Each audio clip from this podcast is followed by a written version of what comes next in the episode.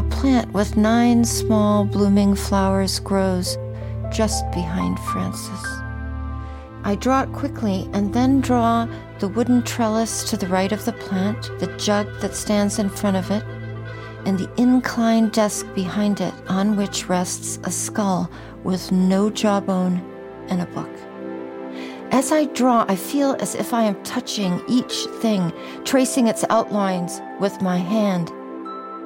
I look up and think to myself that the Bible is the color of dried blood. Then I spot the monk's sandals lying under his desk. He's left his cane or walking stick behind him, too. It rests at an angle on one of the trellis rungs. The sandals and the stick are poignant.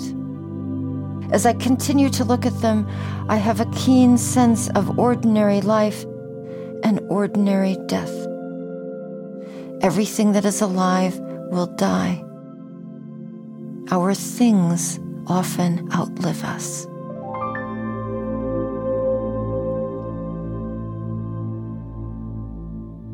Expectation can prevent us from seeing what's right in front of us.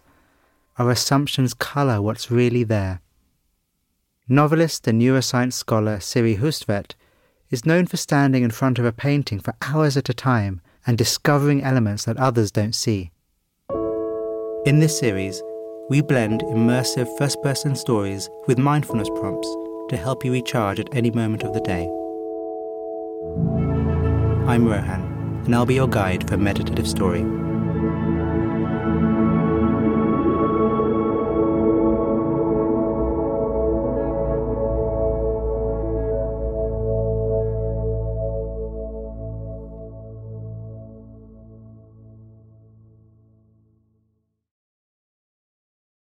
In today's story, Siri allows you to experience what it feels like to step inside a masterpiece and discover its hidden mysteries without prejudgments or expectations.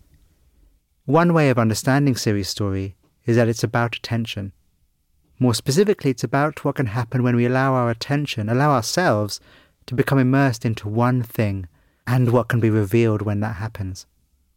But before we can immerse our attention, we first need to gather it up so let's do that. Asking yourself the question where in the body feels most steady right now? For me, it's my breath, its gravity and its rhythm. Where is it for you? The body relaxed, the body breathing. Your eyes open, your senses open, meeting the world.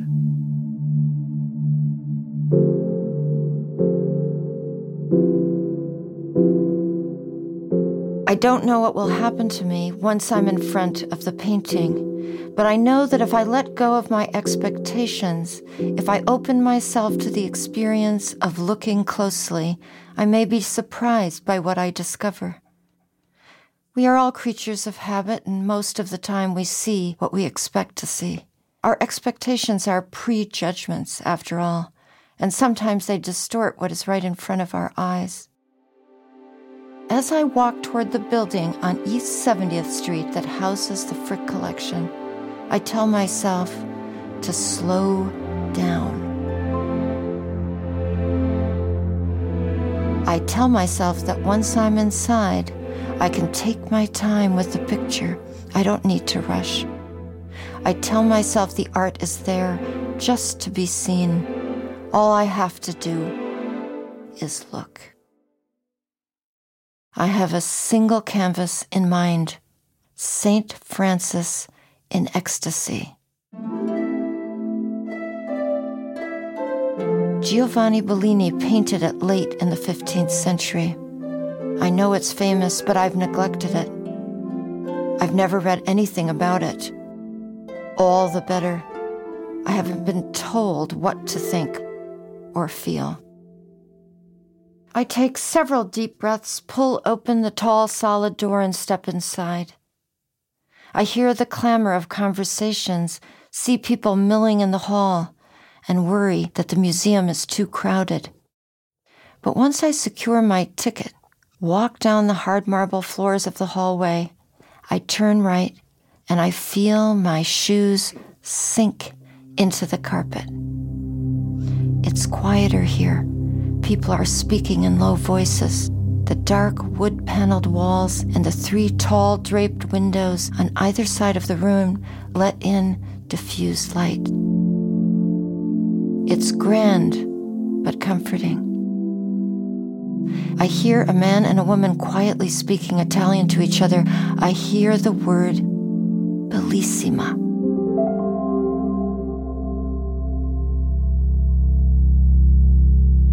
It's okay to take a moment to enjoy this lovely room. Feel the carpet, appreciate the quiet and the soft light.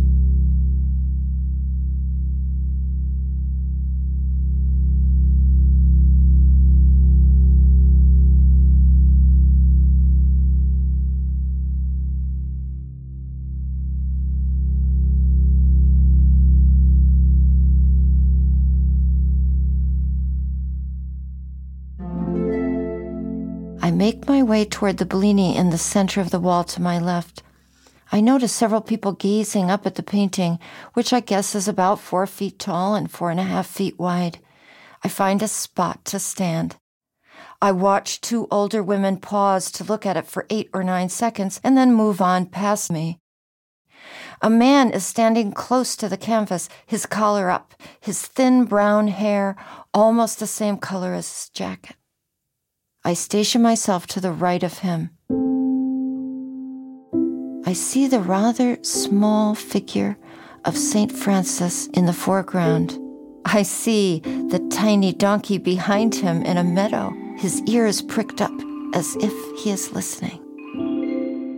But I let myself feel the colors of the big, peculiar landscape first the many shades of green and delicate foliage, curling vines and grass the deep and medium browns and ochres of branches and slender tree trunks and fallen leaves, and the saint's cassock, and the many shades of cool, pale turquoise in the steep rock cliff.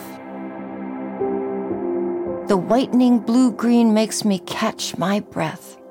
I take in the strong hit of cerulean blue sky at the top of the picture and the white clouds that interrupt the color as they float above a walled city. I think to myself, this isn't one place, it's three places the Rocky Mountain zone of the Saint, the green meadow of the donkey, and the remote city on high. The head, the heart, and your contact to the earth.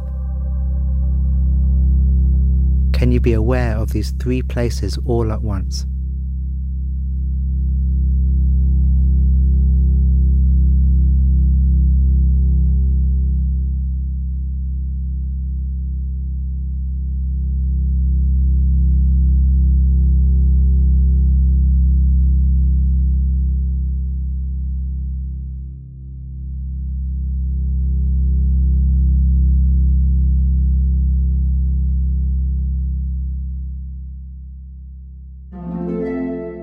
Take out my notebook and begin to write. I hear two people speaking French as they pass behind me. The jutting stone face of the mountain rises above Francis and dwarfs him. As I focus on his body, I straighten up, inhale, and expand my chest. I realize I'm imitating the saint's posture and smile to myself. His hands are extended to either side of him in a gesture of reception, his upper body radiant in soft light. He looks awed, but calm. There's nothing wild or frightening about this man's ecstasy. I'm afraid to stick my nose right up to the canvas. Instead, I lean forward, hoping I look inquisitive, not aggressive. I want to see his right hand I think I can make out a tiny red spot. Stigmata. He has the wounds of Christ. One slender bare foot sticks out from under his robe. The man in front of me leaves just as my discoveries are mounting. I spy a little rabbit looking out from a crevice in the wall to the left of Francis. I'm stupidly proud of finding the rabbit. I discover a heron not far from the donkey, perched at the edge of the cliff that becomes the meadow. I make out another little bird far to my left, St. Francis and the animals. I remember stories. Birds came to listen to his sermons. He once tamed a vicious wolf. Didn't hundreds of larks swoop down from the sky as the saint was dying? I study the rock formations and I seem to see hands, paws, hooves, and claws. I wonder if the painter intended to make this illusion. A plant with nine small blooming flowers grows just behind Francis. I draw it quickly and then draw the wooden trellis to the right of the plant, the jug that stands in front of it, and the inclined desk behind it on which rests a skull with no jawbone and a book. As I draw, I feel as if I am touching each thing, tracing its outlines with my hand. I look up and think to myself that the Bible is the color of dried blood. Then I spot the monk's sandals lying under his desk. He's left his cane or walking stick behind him, too. It rests at an angle on one of the trellis rungs. The sandals and the stick are poignant. As I continue to look at them, I have a keen sense of ordinary life and ordinary death. Everything that is alive will die. Our things often outlive us.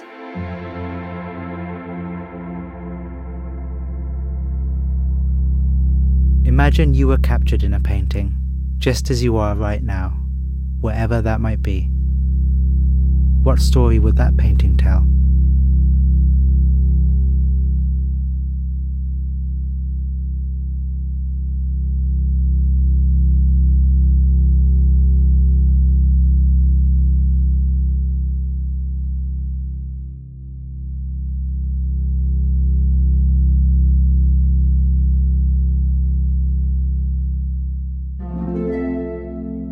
A guard approaches me. You can sit if you like, ma'am. He nods at a tall plush green chair decorated with pom pom fringe right in front of me. His kind voice has jolted me out of the painting, and I realize I haven't heard or seen anyone for some time. I thank him and sit down. It feels good to sit and lean back in the chair. I'm no longer facing the painting, and I let my eyes move across the room the voices of the other visitors are suddenly audible again. Widen out your sense of hearing. Apart from my and Siri's words, what else can you hear?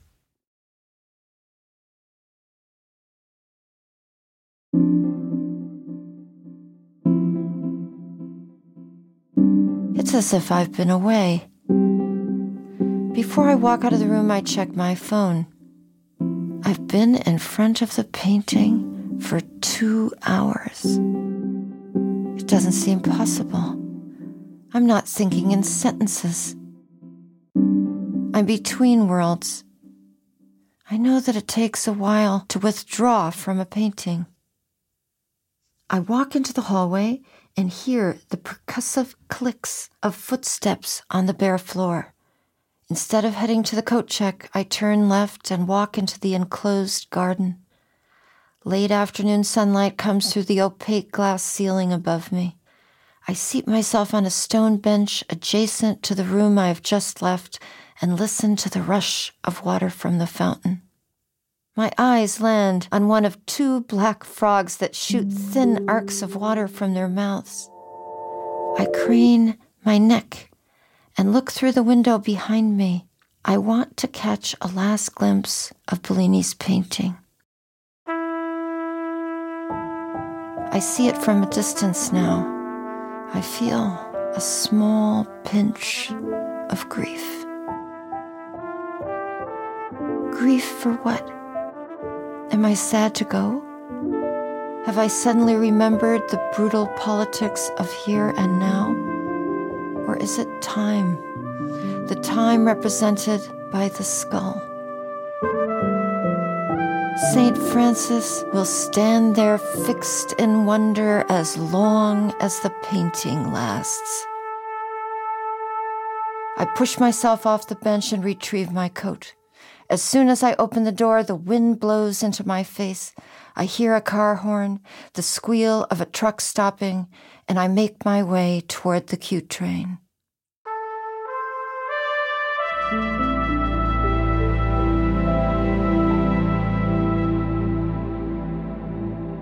We've reached the end of Siri's story. In just a moment, I'll guide you through a closing meditation.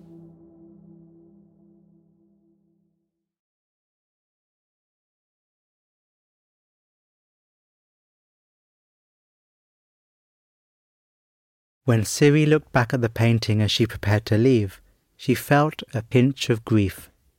But that was her. How do you feel? Can you sense into what emotion there is a pinch of right now? What name would you give it? One of the most important things I've learned through meditation is that how we see things changes what we see. When we look at the world with relaxed, sustained attention, then our experience is different to when our attention is more scattered and loose. So let's turn inside and bring our attention to the canvas of physical felt experience. What's painted here? Dropping just for now the need to get caught up in thinking or planning, there'll be plenty of time for that later, and really anchoring your attention in the canvas of the body. No need to grant distractions any power. Rest your attention with the body and allow whatever to appear. What's most obvious? Is there a sensation or area of sensation which stands out the most? The central character of your experience in this moment? Be it an area of tension, tingling, warmth, or whatever gently keeping it in your awareness, can you step closer and uncover more detail? Now, letting go of this area, what else is here to be seen? While the strongest sensations might call for our attention the loudest, what can you discover in the background? Let your attention roam around your body, to your hands, your face, your heart, even to your eyes themselves. There's a universe of detail to be seen when we turn to it. What little details can you notice? What delight? Now, rest back and let your attention fill the body as a whole, switching your awareness to be with the whole canvas of experience rather than caught up in one detail. Notice how different this feels, how united. Siri spoke to us of how St. Francis felt moved, his whole body open and in a gesture of reception, full of awe, but also of calm. Wherever you are right now, whatever position your body is in, moving, still, upright or otherwise, can it too be in a gesture of reception, a posture of grace, receiving whatever is here to be received? The simple sanctity of paying attention.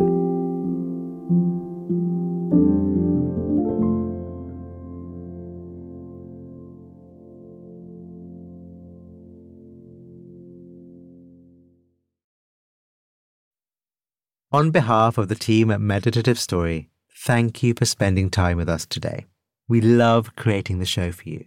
And if the show serves you in a meaningful way, we'd love to hear from you would you take a minute right now to write us a review in your podcast app?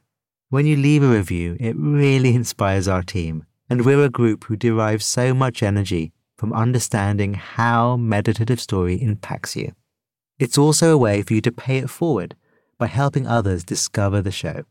So if leaving a review speaks to you today, we'd really appreciate it.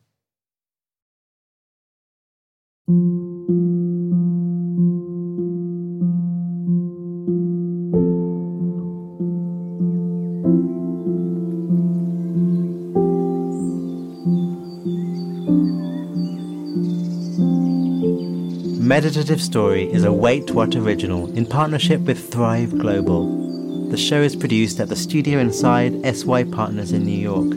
Our executive producers are Deron Triff, June Cohen, Arianna Huffington, and Dan Katz.